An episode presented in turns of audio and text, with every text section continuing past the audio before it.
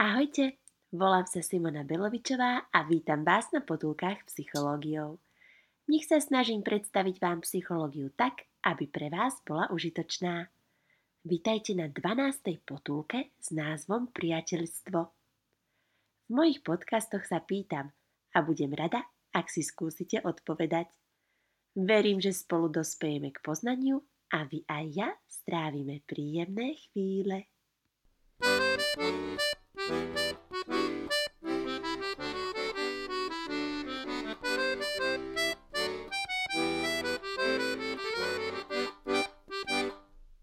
koho sa obrátite, keď máte problém? Slovenské porekadlo hovorí, že v núdzi spoznáš priateľa. Sú to dôležití ľudia v našom živote a dnes vám priateľstvo predstavím z psychologického hľadiska. Raz som vyplňala dotazník sociálnej opory a bola v ňom zaujímavá otázka. Pozval vás niekto v poslednom čase na stretnutie? Nemyslím len stretnutie fyzicky, ale aj online chat, videohovor a telefonický hovor. Proste chcel s vami niekto tráviť poslednú dobu čas? Ak áno, sú to vzácne perly, ktoré spolu tvoria náhrdelník priateľstva. Stačí jedna výrazná perla na reťazke priateľstva, ktorá je váš najlepší kamarát. Avšak v tom prípade sa vám môže stať, že odíde napríklad pracovať do zahraničia a vy stratíte výrazný zdroj sociálnej opory.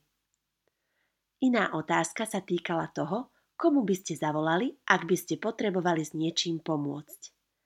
Niekto môže mať na svojom náhradelníku priateľstva veľa perál, ale sú falošné. To je riziko u extravertov, ktorým stačia povrchnejšie vzťahy, avšak ideálne v kombinácii s niekoľkými hlbšími vzťahmi kvôli rozšíreniu kvality sociálnej opory. Introvertom stačí jeden alebo zo pár hlbších vzťahov – Avšak ideálne je ich kombinovať s viacerými povrchnejšími kvôli rozšíreniu kvantity sociálnej opory. Iste, aj rodina môže pomôcť v prípade núdze alebo pri každodenných starostiach, ako som o tom rozprávala v piatej potulke. Ako povedal jeden môj kamarát o svojej manželke, tiež mojej kamarátke, že je jeho najlepšou kamarátkou, je to veľmi pekné a pravdivé – ale niekedy potrebujú aj manželia alebo celé rodiny pomoc. A vtedy sú neoceniteľní práve priatelia. Sociálna opora je významný faktor v živote človeka. S kolegami sme zistili mediačný vplyv sociálnej opory na kvalitu života a rekonvalescenciu pacientov po operácii. Jarok Šivohlavý hovorí o kvantite a kvalite sociálnej opory ako dvoch rozličných charakteristikách – ktoré sú podľa mňa ideálne v kombinácii. Pred chvíľkou som spomínala extraverziu a introverziu, ktoré sú rozdielne z hľadiska počtu priateľov. Extravert má veľa priateľov, hoci často povrchných. A introvert má málo priateľov, ale často pravých. Lenže aj praví priatelia môžu mať svoje problémy, môžu byť chorí alebo odcestovaní, preto si myslím, že je dobré mať viac priateľov, ktorí nám môžu pomôcť. Pomáhať možno vo viacerých oblastiach, ktoré sú druhmi sociálnej opory. Poprvé, inštrumentálna opora. Ide o veľmi konkrétnu formu pomoci, napríklad poskytnutím finančnej výpomoci, keď vám priateľ požičia peniaze. Po druhé, informačná opora. Je pomoc dodaním informácie – ktorá môže byť priateľovi nápomocná. Napríklad v potulkách sa snažím poskytovať informácie, ktoré vám môžu byť prospešné. Po tretie, emočná opora. Je vtedy, ak vám priateľ daruje emočnú blízkosť a empatiu. Napríklad vás vypočuje, keď to potrebujete. Po štvrté, hodnotiaca opora. Ide o posilnenie kladného sebahodnotenia a sebavedomia priateľa – napríklad ak priateľa povzbudzujete v jeho aktivitách. Máte niekoho takého v jednom kuse? Ja mám niekoľko takých priateľov a veľmi si ich vážim. Odporúčam však vážiť si aj tých, ktorí nám poskytujú len niektorý druh sociálnej opory. Aj to nám môže v niektorých chvíľach veľmi pomôcť. Mať priateľov je radosť, ale aj psychologická povinnosť. Erikson označuje intimitu ako hlavnú vývinovú úlohu v mladšej dospelosti. Intimita znamená vytvoriť párový vzťah. Môže to byť partnerský vzťah, ale aj blízke priateľstvo. Podľa Eriksona, aby mohla byť vytvorená intimita, musí človek splniť vývinovú úlohu identita, typickú pre starší školský vek. O splnení predchádzajúceho stupienku vývinu v Eriksonovej teórii a postupe na vyšší level sa dozviete v 5. a 11. potulke. Ak dieťa v puberte a adolescencii vo veku od 12 do 18 rokov nájde svoje miesto v živote, vie kto je a kam smeruje, môže s niekým nadviazať intimný vzťah. Celoživotné priateľstvo sa môže formovať už v adolescencii, avšak od 18 rokov je priam povinnosťou mať priateľa. Intimita zahrňa schopnosť poznania druhého, pociťovanie blízkosti k nemu a túžby byť s ním. Ak máte intimitu vo vzťahu, nebojíte sa zavolať priateľovi hoci aj v noci. Viete, že sa na ňo môžete obrátiť a sami mu radi poskytnete láskavosť a blízkosť. A viete, že aj on pre vás urobí to isté. Potreba intimity a identity patrí podľa Langmajera a Matejčeka medzi základné psychické potreby. Ak by sme sa zamerali len na identitu a nešli na vývinovom rebríčku ďalej, nezažili by sme intimitu, ktorá je prospešná aj pre nás. Hoci to stojí čas a úsilie mať priateľa, je skvelý pocit, keď vám niekto pomôže a rozdelíte si s ním svoje povinnosti. Je to dokonca prevencia pred vyhorením – ako som o tom hovorila v 9. potulke. Priateľstvo spadá pod druh lásky bratská alebo priateľská láska. Napadá mi pritom, že je skvelé, ak je brat priateľom a niekedy je priateľ ako brat. Medzi ostatné druhy lásky patrí romantická, erotická, milosrdná, rodičovská a zrelá láska. Priateľská láska na rozdiel od erotickej nie je exkluzívna, to znamená, že môžeme mať viac priateľov. Stenbergova trojuholníková teória lásky má tri zložky. Intimita, vášeň a záväzok. Priateľstvo súvisí s intimitou, ktorú získame, ak do vzťahu emočne investujeme. Ako na to som predstavila pri rozvoji EQ v šiestej potulke. Stenberg považuje za podstatu intimity emócie a intimitu za jadro všetkých vzťahov. Intimita je hrejivý komponent, vyjadruje pocit blízkosti, puto, vzájomné porozumenie, ohľaduplnosť, poskytovanie emocionálnej opory a ocenenia. Všimli ste si súvis s druhmi sociálnej opory, o ktorých som rozprávala – Vyvodzujem, že intimita znamená poskytnúť priateľovi emocionálnu a hodnotiacu oporu. Samozrejme, každý vzťah je jedinečný a nedá sa opísať tromi zložkami, na čo Stenberg poukázal v knihe Láska je príbeh. Píše, že vzťahy sú príbehmi, ktoré dávajú vzťahu zmysel v kontexte nášho života. Intimita je podľa Stenberga kombinácia troch pocitov.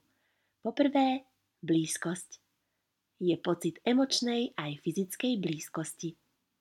Po druhé, prepojenosť je pocit, že ste vo vzťahu spolu.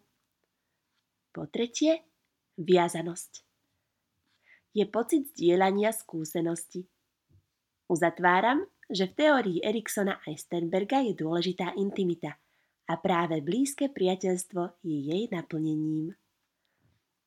Maslow je humanistický psychológ, o ktorom som rozprávala v druhej potulke. Tak ako Stenberg, aj Maslow má s Eriksonom niečo spoločné.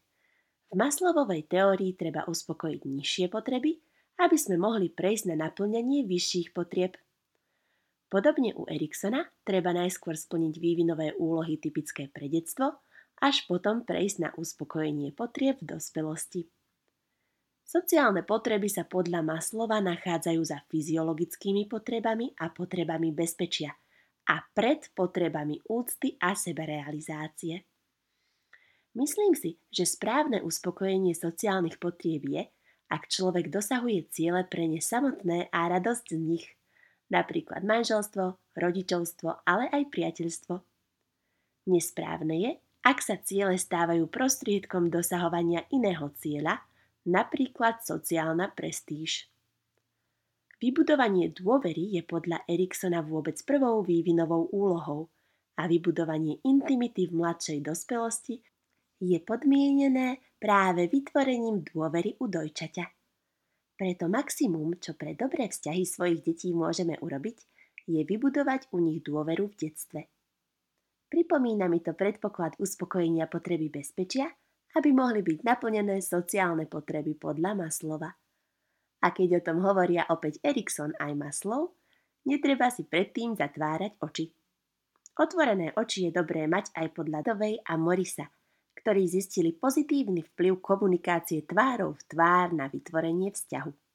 Experimentu sa zúčastnilo 42 študentov z Stanfordskej univerzity, ktorí sa dovtedy nepoznali a boli náhodným výberom rozdelení do dvojíc. Participanti komunikovali buď tvárov v tvár vo vzdialenosti 2,7 metra, alebo oddelenie pomocou zariadenia podobného telefónu. Zistilo sa, že študenti hodnotili kontakt pozitívnejšie, ak komunikovali tvárov v tvár. V druhej fáze experimentu analyzovali odborníci videonahrávky konverzačných výmen medzi študentmi. Autori hodnotili vyššie obojstranné prežívané potešenie a vzájomné vymieňanie úsmevov medzi partnermi komunikujúcimi tvárov v tvár. V poslednej fáze experimentu riešili partnery v diáde konfliktovú situáciu v hre väzňová dilema – ktorá je zameraná na zisťovanie schopnosti kooperácie medzi jedincami.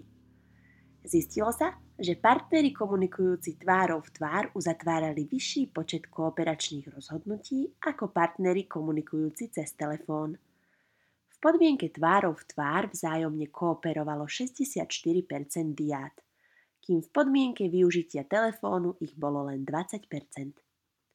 Vysvetľuje sa to tak, že keď sú od seba diády fyzicky oddelené, nie je možná vzájomná výmena vizuálnych informácií.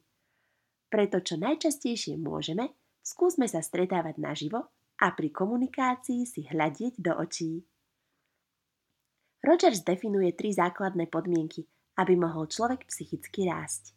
A netýkajú sa len detí, pretože psychický rast prebieha celý život. Sú to empatia, kongruencia a nepodmienené pozitívne prijatie, ktoré pomôžu vytvoriť atmosféru, kde sa človek zbaví strachu zo seba vyjadrenia a začne si viac uvedomovať svoje prežívanie. V štvrtej potulke som rozprávala o tom, že ak podmienky rastu neposkytnú rodičia, môže ich nahradiť niekto iný ako príbuzný, učiteľ či psychoterapeut. A čo ak empatiu, kongruenciu a prijatie nahradí dobrý priateľ? Podľa Rogersa je to možné. Neskôr vyvinul na človeka zameraný prístup, ktorý je širší ako na klienta zameraná terapia. V encounterových skupinách učil ľudí byť empatickými, kongruentnými a príjmajúcimi. Niektorí Rogersovi následovníci prirovnávajú prijatie k láske, keďže v ňom máme radi druhého takého, aký je, bez ohľadu na to, čo urobí. Empatia je jeden z kľúčových komponentov EQ a v kongruencii posilníme empatiu druhých tým, že vyjadríme vlastné emócie, čo vedie k blízkosti v priateľstve. Nezabúdajme, že priateľstvo je recipročný vzťah, v ktorom treba vyvážene brať aj dávať. A nemyslím len materiálne, ale najmä psychologicky. Na záver pripájam ešte môj obľúbený výrok o priateľstve od Leonarda da Vinciho – Priateľa chváľ verejne a karhaj ho medzi štyrmi očami. A čo takto svojmu priateľovi dnes zavolať a povedať mu, že ho máte radi? Podporíte tak intimitu, ktorá je základom vzťahov. Prajem vám veľa dobrých priateľov na celý život. Ak sa vám moje potulky páčia, budem rada, ak ich tvorbu podporíte. Návod ako na to nájdete v menu na www.potulkypsychologiou.sk Majte sa dobre a majte oduševnené chvíle.